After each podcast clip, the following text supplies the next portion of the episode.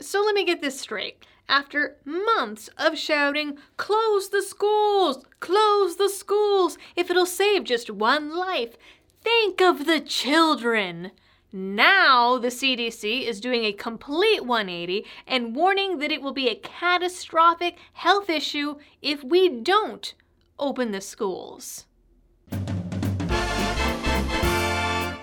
All of a sudden, out of the blue, the CDC is worrying about the kids that come from broken homes, or get free lunch at school, or get counseling services at school, when the very same CDC basically threw these kids under the bus back in March and didn't seem to give two shits about them back then.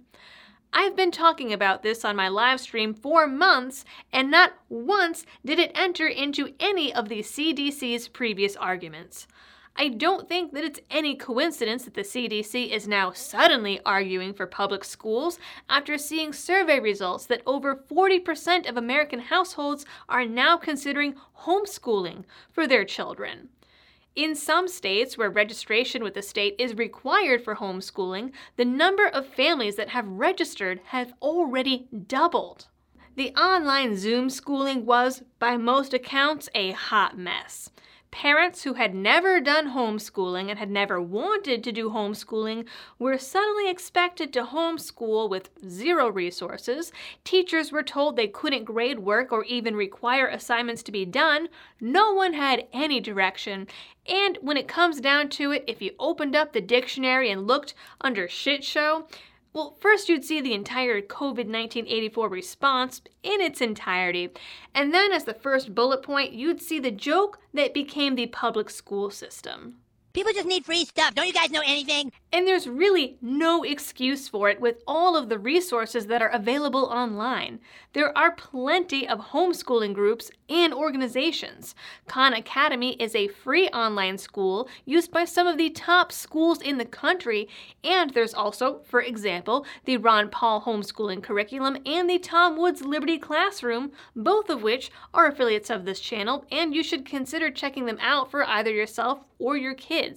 Both curriculums have amazing content completely free of Marxist and social justice influence. Both have classes by Tom Woods and subscribe to free market values. The Ron Paul homeschooling curriculum is a top notch education that focuses on using primary sources instead of textbooks and teaches kids how to teach themselves and be independent thinkers, something severely lacking in today's public education. And bonus, not a single course all the way up through senior year of high school uses Common Core. To check out either the Ron Paul or Tom Woods classrooms, check out the links down in the description. But even if you are not coming from a right leaning or liberty based perspective, there are literally tons of resources out there for homeschooling. I looked into it and her story checks out. The government is failing at public education, and I think they know it. It's important to realize that it's in the public health's best interest for K 12 students to get back into face to face learning, the CDC told Congress last week. About 7.1 million kids get their mental health service at schools.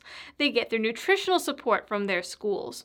We are seeing an increase in drug use disorder as well as suicide in adolescent individuals.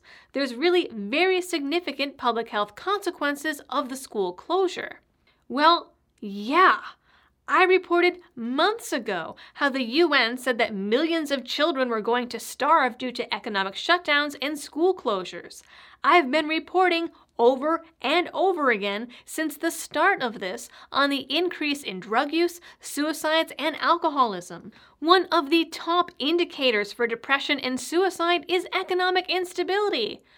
And guess what happens when you shut down economies? Several counties across the country have seen more deaths from suicide and drug overdoses than they've seen from COVID. That didn't work out like you'd planned, did it? Honestly, I think that putting kids in plastic cubicles and not letting them near each other or letting them have lunch or recess isn't healthy for kids either and is definitely going to affect their emotional and mental development. It takes away everything that makes kids kids. And it takes away the number one argument I hear against homeschooling that kids need school for social interaction. Well, all of these new rules for public schools explicitly forbid social interaction. Meanwhile, small little homeschooling groups of 5 or 10 kids are perfectly allowed under COVID restrictions and are going to teach kids more about social skills than sitting in a plastic box all day with teachers that aren't allowed to come within 6 feet to help them tie their shoes or fix a math problem. Check out the first line in the CDC press release about the need to open schools. Schools are an important part of the infrastructure of communities and play a critical role in supporting the whole child, not just their academic achievement. How does sending your kid to live in a fishbowl for eight hours a day support the whole child? On one of my recent streams, we sat and we looked at the plans put out by local schools. These plans take away recess, they take away lunch, allow no contact between students, no contact between teachers and students, require teachers to wear masks, goggles, and surgical gowns, no changing of classrooms, no arts, no sports, no gyms, no social time, no extracurriculars. Desks are to be separated by plexiglass, and kids have to bring all their own supplies. And if they forget something, well, they can't do their work that day because they're not allowed to borrow anything from anyone else. And the CDC expects you to believe that this environment is absolutely about nurturing the whole child, when there is nothing nurturing about it. I think it's pretty telling that the first part of that sentence is about infrastructure rather than childhood development. Infrastructure, infrastructure, infrastructure. It's a word thrown around a lot in their press releases about schools. Meanwhile, a representative in Illinois wants to abolish history classes in public schools altogether. Democratic Rep. LaShawn Ford recently went to the Illinois State Board of Education and demanded the state either revise their entire history curriculum to focus on LGBT communities and minority groups or else stop teaching history completely. He claims that the history classes in Illinois public schools are directly responsible for racism and white privilege and thus need to be dismantled. He did argue for the schools to teach some version of civics instead, which is a fair point, but can't be swapped for pretending history doesn't exist. You can also include the contributions of African Americans and women and gay people without completely erasing everything else. This does not have to be an either or situation. Now, with that, and the use of Common Core methods that most parents don't even understand because Common Core is completely ridiculous, plus all of the hullabaloo around COVID, really, what benefit is there to sending your kids to public school aside from getting them out of the house? The government isn't exactly making a good case for itself here, and I think some of the folks in government know that. They see that public support is slipping, and controlling the schools is the number one way that you control your populace.